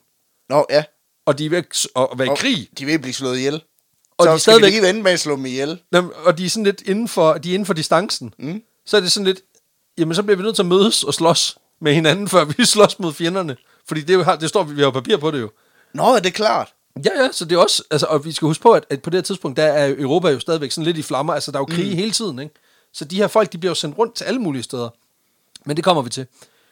Men det betyder simpelthen, at, at hvis den ene, han er bundet til et sted, så skal den anden part ride hele distancen. Oh. I alle tooghalvfjerds kilometer, for at den her duel, den skal eksekveres. Og det bliver vitterligt beskrevet sådan, at det er ikke en option, ikke at duellere, hvis vi er inden for tooghalvfjerds kilometer af hinanden. Det er sådan, det er. Men hvad er det så snart, at de er inden for tooghalvfjerds, så skal de duellere? Eller? Ja, noget i den stil. Det er ikke så noget, så hvis de er ved fronten, og så okay, så kommer de begge to tirsdag, så slåser de tirsdag, og så overnatter lige til onsdag, så skal de også slås onsdag. Nej, nej, nej, altså hvis de kommer inden for tooghalvfjerds kilometer hinanden, så skal de duellere én gang. Okay. Og hvis de så begge overlever, så går de i deres separate ways. Okay. Og så næste gang, de ligesom... Jeg synes, det her det begynder at blive meget mere... Altså, det er meget en principting, det You don't say. Altså. Ja. Til sidst, så bliver de enige om, at den her kontrakt, den kan ikke genforhandles, når først den er indgået. Hvilket jeg også synes er fint. Sådan lige lave sådan en lille... Den er, den er, det, er en, det er en blodkontrakt. Ja. Så det er for evigt. Måske for evigt. En ponykontrakt. Præcis. Og igen, det er vigtigt at ligesom i talsæt, at vi finder, befinder os på en tid i Europa, hvor små herrer fra forskellige lande konstant bliver flyttet rundt alle mulige steder. Og det betyder faktisk også, at de her to mennesker faktisk kan være uden for hinandens rækkevidde i årevis. Mm-hmm. Og så, fordi de ligesom, så skal du slås i det nordlige Frankrig, jeg skal så slås i det sydlige. Og så, ja, så, så ses vi jo ikke. Øhm, også fordi François, han er på det her tidspunkt kun toogtyve år gammel. François Fournier. Altså det dumme svin. Ja, okay. Men, men han har allerede været sendt rundt i, altså det meste af Europa, for at udkæmpe kampe. Og han har faktisk også lige været i fængsel en periode, fordi han lige kom til at fornærme Napoleon et par gange. Men, ja. Men så der, det, det gjorde han vel. Jamen, det, han ender i fængsel, fordi han siger noget rigtig lort om Napoleon, som Napoleon er sådan lidt, fuck dig, smider ham i fængsel. Så er der lige krig, så han mister nogle af sine officerer, så er han sådan lidt, hov, der er det godt, hvad du sagde, jeg var pikfæs, men prøv lige at komme med her. Og så ryger han ud igen, og skal tilbage og, og slås. Øhm, men det betyder altså, at de her to, de, nu, de får underskrevet den her kontrakt, mm. og nu er de forpligtet til at duellere, hver gang de kommer ind for tooghalvfjerds kilometer hinanden. Og, og, og nu siger du, hvordan kan de vide det? Jamen, de korresponderer virkelig meget med hinanden. Gør de det? Ja, fordi de er jo nødt til at vide, hvor hinanden er at all og times. Og så skriver de bare hele tiden, jeg hader dig stadigvæk. Fuck dig, mand. Nå, men det kommer vi til. Nå. Men, men ja, de, de skriver konstant sammen for at finde ud af, hvor hinanden er, for at sikre sig, at de overholder kontrakten. Og det betyder, at de igennem de næste nitten år udkæmper mere end tredive dueller rundt omkring wow. i Europa. Og det foregår altså med kåre, med svær, med sabler, men aldrig med pistoler, fordi François Fournier angiveligt var en fuldstændig sindssyg skytte. Okay. Altså, det er rent Lucky Luke. Altså, det bliver beskrevet, at han for sjov skyld øh, kunne finde på at skyde piber ud af hans kammeraters munde, mens de stod og røg. Fuck, hvor sindssygt. Og det er altså med, det er jo med en, med en pistol fra attenhundredetallet. Ja, ja, det er de der, de kæmpede med op i ballongerne jo. Præcis. Ja. De mødes cirka to gange årligt i snit, sådan, altså, ja, hvis man sådan regner det hele sammen, ikke helt, men, men det er sådan halvanden, to gange om året. Mm. Og bruger jo så en del tid på at skrive til hinanden, for lige at sikre, er vi tæt nok på, ah, den er lige, ah, det er firs kilometer, så det kan ikke lige, det, det går er, ikke lige nu. Og det er jo mega langsomt at skrive, hvad, skal du smadre os? på, på et brev, som du så sender afsted. Og så også, kan fordi, se... også fordi, så, du ved, så kommer det der brev så til, til ham, og så er han sådan, så ruller han lige ud, så, sådan, så står der, hvad skal du smadre? Så kigger han over på ham der messengeren, og sådan, hvad fuck mener du med det? man, er også sådan, man er jo nødt til også at dobbelttjekke, fordi når han så siger, nej, jeg er halvfems kilometer væk, så spørger han jo ham, der kommer med brevet. Mm. Hvor, langt er du, hvor, hvor langt har du øh, reddet? Om femogtres kilometer. Og så du lyver, de motherfucker. Så skriver han tilbage, jeg har lige fået at vide af budbringeren. Ja, nu, nu skal du kraftedeme høre her. Så har han jo netop skrevet, jeg har fået at vide af budbringeren, at du kun er, at du kun er tres kilometer væk. Og så kigger ham der fra Azura på brevet sådan lidt. Har du sagt, at jeg, at jeg har løjet? Så bliver du nødt til at slå dig ihjel, jo. Du, så dræber han jo budbringeren igen. Jeg kan ikke lide de, jeg kan ikke lide de budskaber, du kommer med. Jeg kan ikke med. lide de budskaber, jeg kan ikke lide de dumme ansigt. Nu får du altså bare. Ja, så, altså, jeg ved ikke, det er ikke en del af historien, men jeg tror, han har slået en otte niogtyve budbringer ihjel samtidig. Det er bare mit gæt. Nå, men der var nødt nød til at skrive i brevene. Øh, og please, det her, hvis du bliver sur over det her, så det, det står jeg til ansvar for. Præcis. Det, det, lad drengen være. Præcis. Sådan bare, hvad fuck mener han med det? Det, det budskab kan jeg ikke lide. Nu dør du. Præcis. Nå, men... Øh, Øh, altså de bruger meget tid på ligesom at holde styr på ja. hinandens positioner, men der er også øh, altså, så der, der er både tørre perioder, fordi der er perioder, hvor de er langt fra hinanden, mm. men der er også tørre perioder, fordi der i militærets ærekodex er en regel om, at man aldrig må duellere med folk, der er en anden rang end en selv. Okay. Altså så kaptajner duellerer med kaptajner, menige med menige, og så, og så fremdeles. Og fordi det foregår under Napoleonskrigene, så stryger de her to mennesker op og ned af rangstierne. Fordi de enten klarer sig pisse godt, så bliver de forfremmet, ja, ja. Men så laver de lort i den. For eksempel François, hvilket han gør ret mange gange. Så ryger han lige ned igen. Primært François. Det betyder jo simpelthen, at de hopper op og ned i hierarkiet. Og det gør så også, at, at de på et tidspunkt, så er de sådan lidt, jamen så, vi kan ikke slås nu. Ja. Nu er vi tæt på hinanden, men, men jeg, skal lige, jeg skal lige level op, før vi kan, før vi kan slås igen. Du er gået hen og blevet elite. Præcis. Du er boss level nu. Ja, præcis. Men øhm, det betyder, og det, det, det, det trækker også processen en smule ud, og faktisk så forbyder Napoleon på et tidspunkt, at officerer de duellerer, fordi han er sådan lidt, jeg skal faktisk bruge jer til noget. I har ja. faktisk en, en funktion i den her krig. Øhm, og så, så går kan, det jo ikke. Kan vi ikke lige blive enige om at smadre de røvhuller først? Præcis. Gider I godt lade være med at slå hinanden ihjel. Og der er de her to, de sådan lidt, fuck, det er lort. Det her, det er vigtigere. Og det synes jeg også er fedt nok, man sådan bare kigger på Napoleon og er sådan lidt, ja ja, men der er noget her, der er vigtigere end dine krige. Nemlig, at jeg skal smadre ham der. Ved du overhovedet, hvad I slås om længere? Jeg er ikke helt sikker. Det var noget med... Det var noget med et postbud. Ja, eller nej. Men jeg kan ikke huske, hvad jeg har fundet af dem, fordi jeg har slået tredive af dem ihjel de sidste ti år. Jeg husker. Det var noget med, han sagde, eller nej, var det mig, der... St- det, var, det var sjovt, du spørger. Altså, det er lidt ligesom Israel-Palæstina-konflikten på den måde, ikke? Hvor det er sådan, nu slåsser, nu slåsser vi bare. Ja, altså, nu er det jo bare sådan, ja, ja. Oh, nu får vi så meget hate mail. Nå, men det, og det tager vi gerne med. Men det betyder altså, at, at de to, at de slås altså videre, selvom at, at, at, at, at Napoleon har sådan, lad være med det. Ja. Ud fra alt det her, kunne man jo godt tro, at de her to, de hader hinanden på fuld Gaddafi, fordi ja, ja. de, du ved, forsøger at slå hinanden ihjel med våben over næsten tyve år. Men de er sgu ret meget homies, faktisk. Det var åbenbart normalt, når de mødes, at øh, hvis det kunne lade sig gøre, hvis de lige kunne få det passet ind i deres øh, meget travle kalender, at de så mødes dagen før duellen. Og så spiser de sgu lige lidt mad og hygger. Det var sådan lidt... Også fordi man ved bare hver gang, så de lavede den der med... Nå, jamen velkommen til. Hvad skal dit sidste måltid være? Ja, præcis. Det er altid og god. Det er bare så, nej, nej, nej. Hvad skal dit sidste måltid være? Åh, oh, du er med skid. Ja. Men det er også bare det der, man, der er, man er bare sikker på, det er jo en garant for, at der altid er god mad. Fordi ja. du ved, de kan jo altid, de kan altid slås op på, vi skal have det bedste huset har at byde på. Jamen, det, det går nok ikke så godt, der er rationering og sådan noget. Prøv nu at høre. Det er en af vores sidste måltider i aften. Mm. Så du bliver nødt til at tage dig sammen. Men jeg tænker også bare, det, det er jo sådan et Jesus Jude, der har sagt det. Yeah. de, de, de har bare fået lov til at opleve den flere gange, kan man sige. Det er sådan, der det, går kan, lidt... det kan også være, det er bare en måde at få gratis mad på.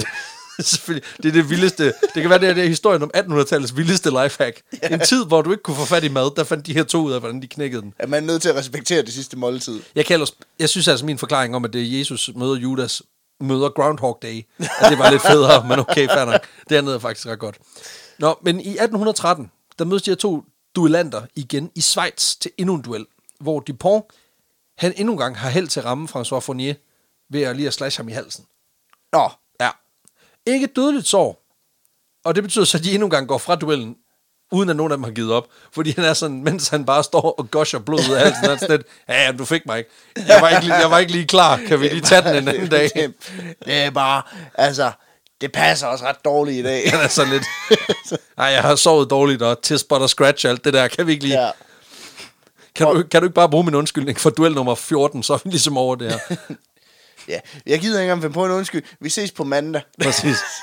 Men øh, Pierre-Antoine Dupont her, han er faktisk ved at få kolde fødder. No. Fordi nu har de duelleret over tredive gange på det her tidspunkt. Og det er ikke sikkert... Han præcis. Kunne jo også bare lade være. Nå. Nej, fordi så skal han jo give op. Og det, det går heller ikke. Nej, men jeg mener, altså, når hans modstander står og siger, ah, okay, det var måske også sådan, men du skulle da bare sige, det er jo, det var synd. Ja, du, mener, du mener, han kunne bare slå ham ihjel? Ja, han kunne da bare afgøre det. Jamen også, fordi, ja, fordi han har jo slået ham i halsen, han kunne bare stikke ham ihjel, hvis han ville. Ja. Ja, men, men det gør han i hvert fald ikke. Og, og det er svært at forklare, fordi jeg kan ikke rigtig finde noget konkret bud på, men det er formentlig noget med, at han er, at Dupont han er faldet i unåde hos Napoleon. Oh. Så han var lidt usikker på, om man kunne fortsætte med at have en karriere i hæren ret meget længere. Det er som om, når de kom beef kørende med hinanden, så, så er det med beef, Napoleon. Så er det med præcis. Napoleon. Og det er også bare det der, men det virker som om, de er ret meget på, bag, altså på, sådan, på, øh, yeah. på hyggesnak, fornavn med ham. Øhm, men det er også fordi, så vidt jeg kan forstå, så er de blevet generaler begge to på det her tidspunkt. Nå, så de er okay. Også sådan rimelig karrieremennesker. Det er sådan lidt de der, du ved, de der Wolf of Wall Street-agtige typer, der lige mødes, og så banker de hinanden i en eller anden baggård. Ja, og så ja. Ud igen og, og, og sælge noget, nogle lorte aktier, ikke? Men... Fordi han er lidt usikker på, om den her militærkarriere, den fortsætter, så skal han jo hjem til sin familie på et tidspunkt. Og der er han sådan lidt, så vidt jeg forstår det, det er i hvert fald det bud, der bliver givet, det er, at han godt kunne tænke sig at komme tilbage, uden at have sådan en sådan dødstrussel hængende over hovedet hele tiden. Det ville egentlig også være meget fedt. Det er ret fedt egentlig, når man sådan tænker over det. Og øhm, det gør så, at Dupont han foreslår, at de skal mødes en sidste gang. The mm. ultimate, the final battle. Og den her gang, for ligesom at sige, nu log ligesom log François til, mm. så siger han, hvad hvis vi tager pistoler? Uh. Og der kan godt sige det. Altså, oh. der går det næsten af på François. Altså, han sidder med totalt stift skaft, fordi det har han jo ventet på i årvis. Ja. Han har ventet tyve år på det her. Han har stået og øvet sig på at skyde piber ud af munden på folk, i håb om, at på et tidspunkt så knækker Pierre-Antoine. Ja, nå. No. Øhm, og det betyder, at, at, at han er rimelig op at køre, så han siger selvfølgelig ja. Og det betyder, at de mødes i et skovområde, der hedder Nye, i Paris, ja. Hvor de her to mænd får aftalt, at de simpelthen skal gå ind i skoven fra hver sin side, og så skyde på hinanden, når de ser hinanden. Okay, så de går faktisk på jagt efter hinanden. Ja, det kan man sige. Altså, men bortset fra, det er ikke sådan en skov-skov, det er sådan en rigsskov-agtigt. Okay, ja. ja. Øh, Fournier foreslår, at de hver får to pistoler med et skud i hver. Okay, så de dual-wielder. De dual-wielder. Ba- ba- ba- dual Berettas. Ja, de dual Berettas, men det er single-shot Berettas. Og det, det siger øh, Pierre-Antoine, øh, cool, det gør vi. Og han ved jo godt, at François er en bedre skytte. Mm. Han har skudt S i ærmet. For han ved også, at François Fournier, han er rimelig impulsstyret, og han er rimelig fucking trigger-happy. Ja, så han skal bare have dem til at fyre de to skud af. Præcis. Så Pierre-Antoine, han er ret smart, for da de to spotter hinanden, hopper de ind bag hver deres træ, så tager Dupont sin kappe af, mm. putter den på en pind. Han laver tegnefilmstrækket. Så stikker han den ud, og så skyder Fournier efter den. Det var et skud. Så prøver han at gøre det igen med, med kappen på den anden side mm. af træet. Og der er faktisk bare sådan lidt... Men man ved, at han har lige lavet den, når den stak ud. Uh, ja, præcis. Du kan ikke ramme mig. Og så er han sådan en anden gang, der er sådan lidt... Så vil han jo ikke bevæge sig. Altså, det virker helt vildt urealistisk. Og der er François sådan lidt... Ah, ah, ah, så dum, jeg falder ikke for den to gange. Men det gør han så, da Dupont gør det med sin hat.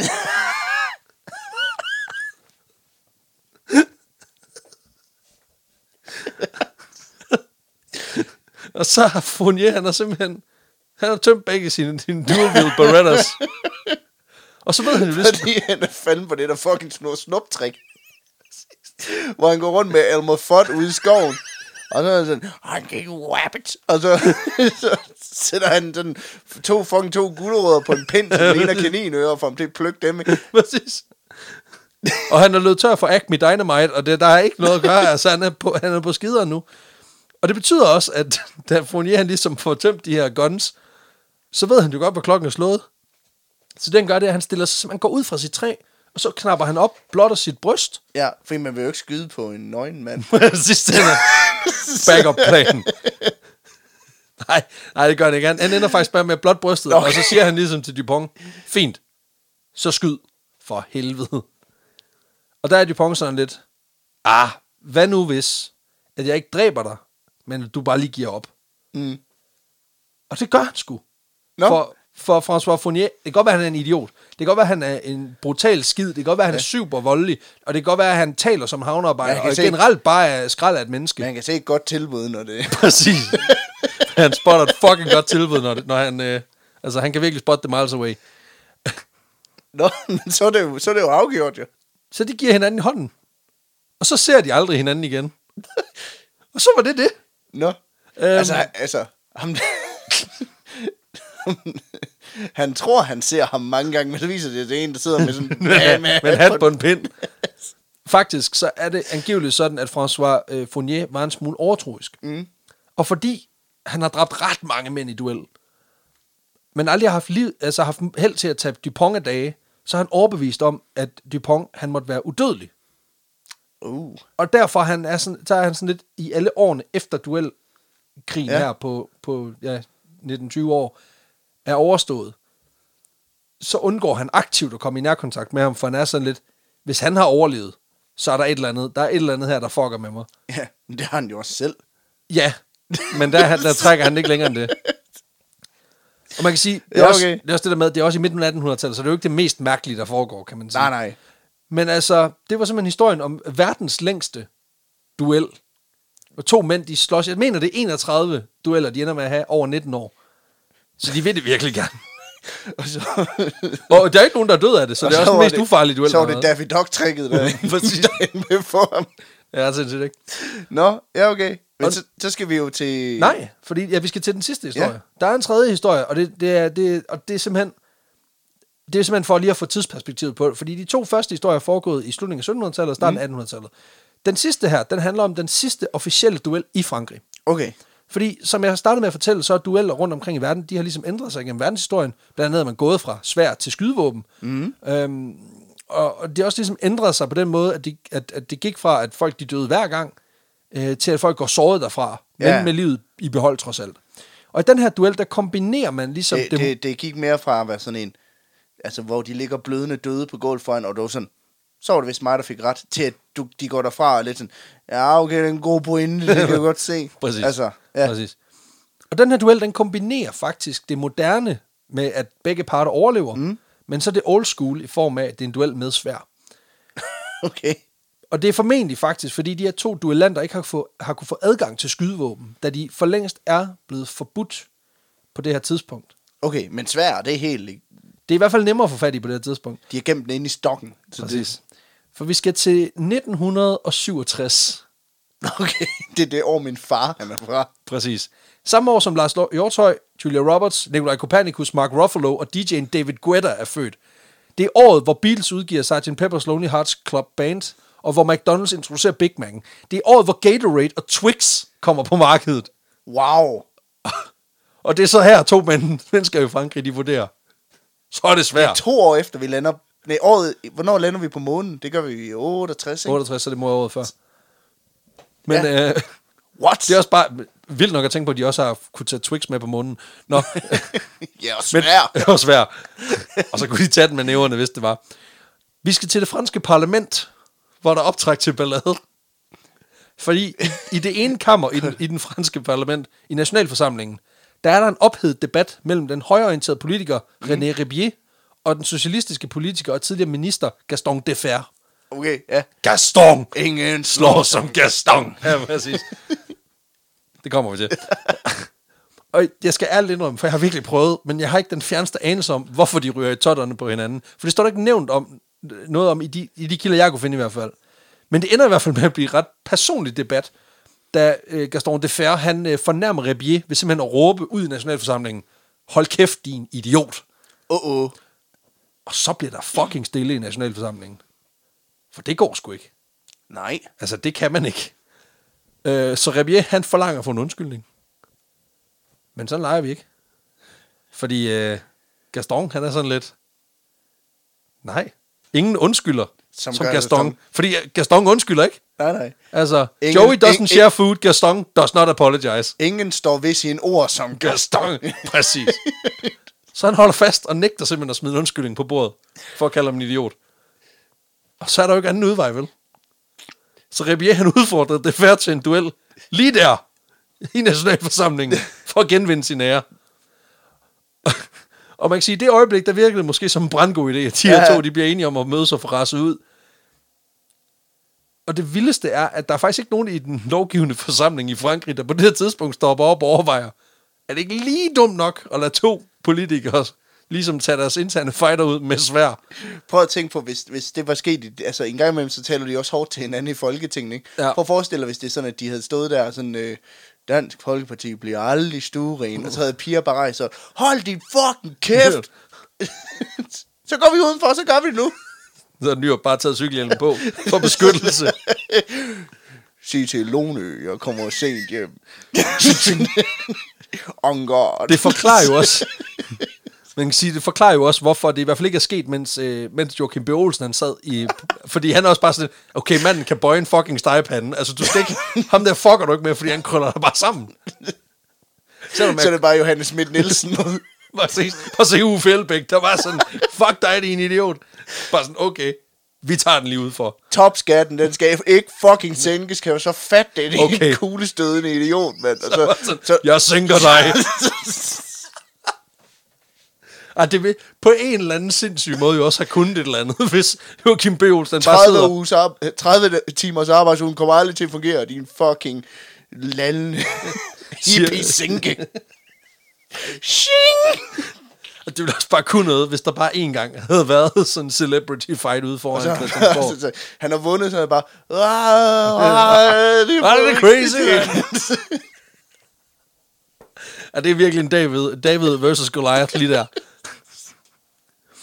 Jeg tænker også bare, altså, tilbage til Frankrig, altså, Louis den fjortende har i, i seksten seksogtyve indset, at det er en lorte idé, at folk de slås, hvis de er uenige. Ja. Napoleon har indset, at folk skal ikke slås mano a mano, det er fucking åndssvagt. Og alligevel, så i syvogtres er der bare nogen, der siger, det bliver sådan en fin dag. Han er jo fucking, han er fucking idiot. Altså, prøv at han kunne jo ikke, altså, jeg kan godt se, han kan ikke sige undskyld eller noget. Skal jeg ikke kalde dem idiot? Så må de jo, så må de tage den med blankvåben. Altså, der er jeg sgu ligeglad. Nå, men øh, det, det bliver faktisk dummere nu, fordi den siddende udenrigsminister, han ender faktisk med at blive en form for dommer til det her arrangement. Hvor han ligesom er ham, der lige skal sådan sige, okay, der kommer, fight. Der kommer spyd. Der kommer spyd, præcis. Og de ender simpelthen med, at det skal foregå i en privat have ved et lille skovstykke, der hedder Nye. Det er jo et ølbowling-arrangement. Et, et hvad? Et ølbowling-arrangement. Det det, men der er dommer, og der er spyd, og der... Præcis. Og der er to mænd, der kæmper til døden. Altså, jeg kan ikke se, hvordan der er forskel på at sidde på kærligheden, mm. og så gør det her. Nå, men det, det kommer til at foregå ved et lille skovstykke, der hedder Nye i Paris. Mm. Som er et sted, hvor François Fournier og Pierre-Antoine Dupont, de er også slåsset et hundrede og tredive år tidligere. Okay. Men den her gang er der ikke nogen, der gemmer sig bag et træ og lige tager et hat på en pind, desværre, selvom det vil også have kun... Den virker ikke, en Looney Tunes er blevet ud. Præcis, de har set den. Nå, men allerede før kampen i syvogtres, den tyvende april, altså et par dage før, i øvrigt skal det siges, der er billeder og videoer hele lortet. Ja, så, selvfølgelig. Så det kan vi bare, du kan bare gå ind og google. Fordi selvfølgelig, i moderne tidsalder kan du ikke lave en duel, uden at den bliver dokumenteret, fordi præcis. Det er fucking fedt. Fordi det er grineren. World star. Nå. Men i dagen op til, der går bølgerne altså højt, fordi René Ribière, han skal faktisk skiftes dagen efter den her duel. Åh. Oh. Ja, og der er Gaston Defferre, han er sådan lidt, øhm, han, han, han, han går sgu lige i medierne. Mm. Så han svor højlydt, at han vil gøre, hvad han kan, for at skade Ribière på en sådan måde, at hans bryllupsnat bliver ødelagt. Og det er fucking usportsligt at gå efter pækken. Altså, det er det... det altså, prøv at høre, jeg siger det bare. Inderne, de regnede det ud for tusindvis af år siden. Og du bare sådan... Don't go for the nuts. Never go for the fucking testicles. Og der er Gaston sådan... Altså, der er sådan... Nobody slices like Gaston. Altså, det er bare lige på. Jeg kan også godt lide sådan noget. Fucking asshole, altså. Ja, det er så det der med, at han... Han er lidt sådan... Ja, prøv at høre. Jeg ville jo egentlig komme med den trussel, at... Prøv at høre. Nu gør jeg hende til enke, men de er jo ikke gift endnu. Hvad kan jeg sidde? Åh oh, ja, hvis jeg nu slicer hans løgpose åben. Så kommer der jo ikke nogen børn. Der var også bare det der med, vi har lige snakket om øh, François Fournier, som er et, altså et kolossalt asshole. Men ham han, for, han, han, han fremstår jo mere usympatisk, fordi han går efter løgne. Altså, det er jo sindssygt. Prøv, altså, prøv at forestille dig det i kampen mellem Joachim B. Olsen og så øh, Helbæk, ikke? Hvor det er bare sådan, øh, øh, spider dig i pikken, og så tager jeg et billede og hænger det op ned på væggen inde i vores lokaler, som vi gør med alle de andre. Det, er også, det, er også, det ved vi også godt, det er unødigt tæt øh, kontakt. Det går sgu ikke. Nej. Den bliver lagt ned af H R. Ja, ja. Den kommer til at bide dig i røven tyve år efter, det kan du være sikker på. Nå, men øh, de to duellanter, de får fundet to sværd frem. Der bliver sat øh, filmruller i kameraet. Ja. Vi er klar til at køre. Øh, og udenrigsministeren får sat gang i duellen. Der går et minut. Så René Ribière, han er ramt to gange i armen. Nå. Og så går udenrigsministeren lige ind og siger, så, nu er det også rigeligt. Og der kalder han simpelthen, og så er det altså, så er det altså Gaston, fordi nobody slices like Gaston. Så det er Gaston Defferre, der ender med at, at, at, at løbe med sejren. Super ærgerligt nederlag for René Ribière. Men når man ligesom tænker på, at han har sat både liv og adel og dele på spil, og kan slippe afsted med at smide sin ære, og så to Batman-plaster på, så han videre, så tænker jeg egentlig, det er okay. Altså, han kunne nå at komme til sit bryllup. Man kan også sige, det, det er jo det er jo ret vildt, at man sidder her nu og sådan, jamen, det er faktisk lidt uklart, hvad det er, de bliver. Så det er bare sådan, ja, jeg vandt, men hvad var det, vi skændtes om? Det er jo fordi, du kaldte mig en idiot. Ja, det, det ved jeg. Men, men hvorfor, hvad skete der før det? Det kan jeg ikke huske. Men det lader til at være en fransk ting, åbenbart. Det er med, at vi ikke rigtig slås af nogen årsag. Så det bliver simpelthen tyvende april nitten syvogtres, der bliver den sidste duel udkæmpet i Frankrig. Det er ikke den sidste duel, der har fundet sted med officielle øjne. Fordi okay. Den tilfalder to duellanter i England, som slogs i Sussex i nitten fireoghalvfems. Okay. Og det er noget med en musiker, der udfordrer en anden til duel over en kvinde, som er blevet svinet til. Det, igen, det har noget stik af noget klassisk ja. over sig. Jeg har ikke kunne finde ret meget øh, på det. Udover at den her duel, der åbenbart foregik med, at begge duellanter, de var iklædt sådan noget sytten hundrede-tals tøj. Så fordi de, de som... du, du, du skal holde temaet kørende, ikke? Præcis. Præcis. Du, de kunne ikke skaffe luftballonen. Der er udsolgt der, der, der, der, der er ikke nogen, glemmer det aldrig. Der er ingen ballonskiber, der vil efter der, sidste gang. Der er ikke nogen gavekort til selv længere. De har trukket dem alle sammen, så vi bliver nødt til at finde på noget andet. Hvad med noget fjollet tøj? Igen, hvilket jo også er rationalet omkring vores liveshows. Hvad med noget fjollet tøj? Ja. Så, øh, men det er faktisk, altså det er den sidste officielle duel, som jeg har kunne finde. Det er nitten fireoghalvfems i England. Men faktisk blev der så sent som i to tusind og to foreslået, at man burde genoptage den her ædle problemknusningsform. Fordi på det tidspunkt, ja. der, der udfordrede den irakiske vicepræsident Tahir Yassin Ramadan, at han foreslog, at George Bush og Saddam Hussein, de skulle da bare lige kunne tage sig en duel, for at få afgjort det der bullshit. Det skulle jeg kraftedme se. Jo, også fordi, altså, er ærgerligt, at det ikke blev til noget. Ja, ja. Men f- hold kæft, det havde sparet os for meget ballade, mand. Hvis de bare lige havde taget den udenfor. And in the red corner, representing the United States of America, George W. Bush. Ej, det er så vildt. Jeg kan bare godt se det for mig, at der sådan går Mortal Kombat i den. Og så var vi ligesom over det. Ej, det havde været så fedt. Det, man ved også bare, Irak, det havde været fedt, hvis Irak-konflikten, den sluttede med, finish him. Fatality, fatality. Saddam Hussein wins. Flawless victory. Nej, det havde været så fedt. Perfect. Det havde været så godt. Men altså, det havde været, havde været skrækkeligt. Det giver sig selv. Men bare ideen om, at den der krig, den pågår bare stadigvæk. Så bare tyve år. Når det kunne, når det kunne dykke det out over en aften. De bare lige kunne være gået ind i hver sin ende af en skov, og den ene kunne have puttet noget hat på pind og noget. Så var vi færdige. Så havde Saddam Hussein også sluppet for det der med at blive fundet i et hul og sådan noget. Det havde fandme også, altså det havde, det havde sparet for meget. Jeg ville jo hellere se de tv-billeder ja. af Saddam Hussein og George Bush, der slås med krumsabler, mm. end jeg vil se det der, hvor Saddam Hussein bliver hævet ud af et hul i jorden. Det kan være, det, det, det er derfor, der var en, der kastede en sko efter George Bush engang. Det er fordi, han har mis... Han, han har forsøgt at udfordre dem til duel. Jeg har ikke nogen handsker. Altså. Jeg har ikke nogen, der går med handsker længere. Jeg kan få en fucking sko i fjeset. Præcis. Men, men det var simpelthen historierne okay. om, om skøre dueller igennem verdenshistorien. Og altså, jeg må aldrig indrømme, jeg synes, altså, jeg synes også, vi kan noget stadigvæk den dag i dag. Ja, dueller. Ja. Jamen, jeg, jeg synes jo også, hvis to mennesker vil duellere med hinanden, så skal de sådan set bare gøre det. Ja. Altså, så længe begge to er med på det, ikke? Jo, præcis. Men altså, vi skal jo have rangeret det her shitshow på vandmødsbarometeret på en eller anden måde. Det kan bare godt til en eller anden grillfest, altså kommer man op og skændes og et eller andet, og så er det bare, fuck det, så, tag, så tager du et stegaften, så, så tager jeg balletten, og så går vi herud. Står bare, du ved, to voksne mænd og bare peacocker hinanden med sådan nogle globale knive ud bagved. John, du er fuld. Nej, nej. Nej. Hvad sagde du om min dame? Og så er der bare en, der råber, der kommer og spyd. Fuck. Ja, fuck. Ej, fuck det. det altså, det, det vil virkelig kunne noget. Det kan sgu godt være, at vi to, vi skal have en duel på scenen på et tidspunkt. Det kunne da godt være. Altså, det leder jo ikke til, at man skal have noget rigtigt at skændes om for at komme i gang. Så nej. Altså, vi kan starte. Og hvis vi gør det på scenen, så er det show. Ja, præcis. Altså, lige præcis. Så, har vi, så kan vi nå at tage tredive dueller, så kan vi lige... Det kan også være et element. Det finder vi ud af. Nå, men vi skal rangere den på ja. vores vanvidsbarometer. Vi har de her fem kriterier. Vildskab, lol-faktor, øh, uniqueness, indflydelse. indflydelse og extra spice. Si. Og øh, det bliver jo sådan lidt mere et koncept her, end det bliver konkrete historier. Men mm. jeg håber, at vi kan, vi kan komme igennem alligevel. Så ja. hvor, hvor vild er... Vi, vi, kunne, vi kan vælge to måder at gøre det på. Ja. Vi kan jo vælge at sige, at vi tager ligesom det hele, hele pakken. Vi kan vælge en, som vi... Skal vi så ikke tage den længste duel?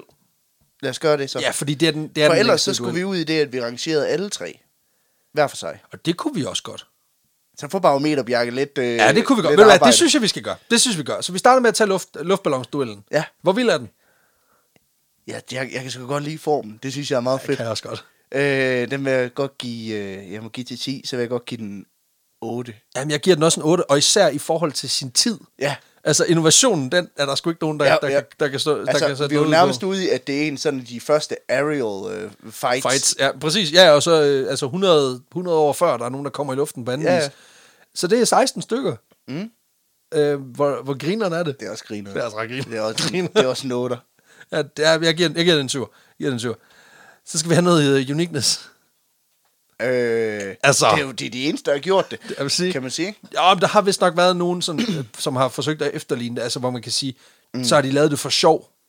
Altså, ja, ja. For eksempel for tyve år. Men det var en form for, øh, ja, åh, oh, nu skal vi også være sådan lidt øh, snappy ja, ja, med det. Jeg, øhm, jeg giver den en sekser. Den er der opad, men den er, ikke, den er ikke sådan... Jeg vil godt give den syv. Ja, så er vi på tretten. Indflydelse, et. et. Ja. Extra spice. Der er god spice. Pants fucking spicy. God spice på dreng, syv. Ja, jeg giver, jeg giver otte. Perfekt. Jamen, øh, enogtres? Ja. Så det er enogtres til, til, til ballonduellen. Ballonduellen. Så er vi perfekt. På verdens længste duel med Looney Tunes og helt pisset. Ja, præcis. Hvor vild er historien? Jeg synes bare, det er vildt, man kan have hinanden så meget. Men stadig, altså, de er jo frenemies. Ja, det kan jeg vildt godt lide. Den der balancen imellem had og kærlighed er jo utrolig tynd her. Ja. Det er, ja. De er balanceret på knivsæk. Ja. Jeg vil godt give dem, jeg vil godt give dem otte også. Ja, jeg giver dem også en otte, så det er seksten for mig. Eller for os begge to. Øh, hvor vild er historien? Ja, lol, eller lollet. Nå, ja, undskyld. Hvor, hvor, hvor, hvor sjov ja. Er den? Hvor lol er den? Altså, jeg synes, det er... Øh... Okay, det bliver meget det samme. Jeg vil godt give en otte igen. Ja, men jeg kommer til at give en nier, fordi jeg synes simpelthen, altså, det der med, at, at det bare fortsætter. Altså, de sådan lidt, så laver vi fandme en kontrakt på det her. Altså, det, det er den eneste udvej. Jeg er helt vild med den der med sådan, at den hele tiden når der til, at så er der en, der vil præge sig sådan, ej, jo, ej, okay, klar, jo, altså. Prøv at høre, altså. Præcis. Vi har faktisk... Det er også, ej, men jeg har også, det har også været fuldmåne i nat og sådan noget. Altså. Det har fandme også været nogle lange uger her. Ja. Med alt det slåsseri. Ja. Uniqueness, altså det er jo den længste. Der er noget unikt i det, ikke? Ja, det er der. Men ellers så... Problemet med mange af de her, det er måske, at man kommer til at give den lidt det samme, men fuck jo, det. Jo. Øhm, jeg vil godt give den... Ja, jeg giver den syv. syv, ja. Ja, så det er fjorten. Så skal vi have... Øh... Indflydelse. et. et. Ja. Den, den, den kan sgu ikke rigtig noget. Og så Extra Spice. Jeg er ked af at sige det. En fucking tier for mig. Det, det er også en tier. Fordi det er så dumt. Det er på grund af Looney Tunes-strategien. Øh, ja. jeg, jeg, jeg elsker den der Elmer Fudd-måde at snyde folk på. Jamen, det, det, det kan virkelig noget, noget helt unikt. Ja. Øhm, niogtredive, fyrre, treoghalvtreds, nioghalvtreds, niogtres. niogtres til den længste duel, så? Ja, det bliver niogtres. Sådan. Hold da kæft. Og så har vi jo... Så har vi den sidste duel. Hvor vildt er det, at man indtil at man t- stadig, jeg må sige, i nitten syvogtres mm. duelleret. Altså, det, øh, det er nok der, den kommer til at score højst ved mig, vil ja. Jeg sige. Øh, og der får den, okay, den får otte igen. Ja. Øh, men, men, jeg, jeg giver den syv. Ja. Hvor lolleren er den? Altså, altså man kan sige, det er jo ikke... Det er ikke så, lige så sjovt som de andre, så, så jeg, jeg tror, jeg er på en femmer. Ja, det er det er også. Okay, så ti. Så skal vi have noget, øh, noget uniqueness. Altså man kan sige, der er jo egentlig en lang række af dueller. Men det er jo ikke den sidste heller. Det er jo den, bare den sidste i Frankrig. Det er også det. Og jeg synes ligesom, den roundede jo historien lidt fint. Ja, ja, det er også det. Så jeg vil sige, at det er på en treer. Ja. Det er jeg sgu. Ja, fire vil jeg godt give den. Og yes. det, øh, det er udelukkende, fordi han går efter... Øh... Han går efter nokerne. efter nokerne. Skider ikke. Ind, indflydelse. Jamen, det viser sig jo, at der er jo... Altså, at, Altså, den lovgivende forsamling i Frankrig er fucking ligeglad med, om folk de lige ja, ja. Griber til svært. Men man kan sige, det er trods alt, der har ikke været noget siden, så på en eller anden måde, så fået folk til at stoppe. Åh, oh, men jeg ved sgu men... ikke rigtigt. Altså, det kan da være, det her i tale sat, at ja. øh, godt at vi skulle ja. formalisere lovgivningen. Jeg tænker, at netter ja. igen. Ja. Det ville være mærkeligt, at de andre, de så ikke fik... Altså, igen, når ja. det er så direkte, ikke? Så, øh, så det bliver en tor. Extra Spice. Jeg er på en syver. Der er altså, god, der er god spice på løgposen, som ja, man siger. Præcis. Jeg vil godt give note. Okay, så vi er på femten. Jamen, øh, så er vi på niogfyrre. Det, jeg tror faktisk, det er den laveste, vi har haft. Okay. Så øh, det bliver niogfyrre til den sidste franske duel. Så kan så... vi jo gøre det, hvis vi skal... Ej, okay. Jeg skal bare til at sige, så kan vi jo regne gennemsnit. Ja, det kunne man selvfølgelig godt. Ved du hvad? Bjarke, du laver bare et gennemsnit. Det er perfekt. Øh, nej, men du kan lave alle tre, ja. Og så lave gennemsnit også. Bare ja. For sjov. Men øh, det var sådan set dagens historie, ja. Og øh, kære, kære lytter, historier, kan man dagens sige. Historie, ja, fordi I fik fandme mig også lidt for den, øh, for den skilling. Så kære venner, tusind, tusind tak, fordi I lyttede med til det her afsnit af Vanvittig Verdens Historie. Hvis I kan lide det, I hører, så øh, må I rigtig, rigtig gerne fortælle det øh, om os til jeres venner og bekendte. Det betyder sindssygt meget for os, at øh, vi kan få spredt det her ud til endnu mm. flere mennesker, fordi vores indtryk er sgu, at folk synes, det er ret grineren. Øh, det, er en, det er en sjov måde, tror jeg, for mange at få noget, noget historie og information ind mm. i under skallen, og så samt blive lidt klogere og få sig et godt grin. Så, øh, så sig det, hvis I kan lide det. Hvis I gerne vil gøre os en tjeneste, så kan I gøre det, at I kan gå ind og anmelde os i enten iTunes eller andre steder, så vi kan komme lidt højere op på rangstigen. Det er der jo en hel del, der, der, der gør. har gjort de sidste par dage, hvilket har været sindssygt godt. Uh, vi kan så også se, at det har hjulpet, i og med, at vi har ligget, ja, nu ikke for Harald, men vi har da ligget som den top et, altså den, den øverste på iTunes liste i fire dage, hvilket er, er kæmpestort for vores lille mm. passionsprojekt her. Hvis I vil støtte, støtte os økonomisk, så kan I gøre det på, øh, primært på to måder. Selvfølgelig, I kan også købe billetter til vores liveshows. Øh, vi har et mm. i København i september, vi har også et i Aalborg, øh, om ikke så pokkers længe, jeg tror det er til oktober. Ellers så kan I støtte os ved at give en frivillig donation inde på tier punktum d k, hvor I kan finde vores projekt. Der kan I donere per fuldlængde afsnit, ja. Det vil sige det afsnit, der er i dag. Øh, det er to gange om måneden, og der kan I jo give alt fra to kroner til tolv millioner, hvis I har så meget. Det må I rigtig, rigtig gerne. Hvis I kan nøjes med mindre, så er det også okay. Så lover jeg, hvis du giver tolv millioner, så laver vi fandme to afsnit om ugen. Ja, præcis. Og det, og det behøver ikke være hver afsnit, men bare én gang, så er vi glade. Nå, men øhm, ellers, så kan I selvfølgelig gøre jer selv, og også en tjeneste, ved at prøve at samarbejde med Zetland. Zetland er den her online-avis, som laver noget fantastisk journalistik. De har øh, nogle få, men sindssygt dygtige journalister, der går virkelig i materien på, på de historier, mm. som er en del af, af vores allesammens nyhedsstrøm. De graver bare lige det stykke dybere, og er, sommer, og er super seriøs omkring deres arbejde. Hvis du gerne vil prøve Zetland i to måneder, så kan du gøre det ved at gå ind på zetland punktum d k bindestreg ausburg rocks. Sige. Og der kan du simpelthen prøve to måneder for en halvtredser. Det er cirka en femtedel af normalprisen for to måneder. Og hvis du gør det, kære lytter, så får vi to hundrede kroner af Zetland. Så det er altså en god måde at bruge øh, lidt penge på dig selv, men mm-hmm. også at give også en solid indgangsdonation. Og det er der altså rigtig, rigtig mange, der har gjort. Og de virker til at være sindssygt tilfredse med det. Både Zetland er glade for det. Folk, der har prøvet Zetland, øh, lader til at være rigtig glade for det. Og vi er selvfølgelig også glade for det, fordi vi får nogle penge, der er podcast for. Så tusind, tusind tak, kære lytter, fordi du lytter med. Vi ses jo bare i næste uge. Det gør vi. Ha' det sprødt. Kan I have det godt. Moin.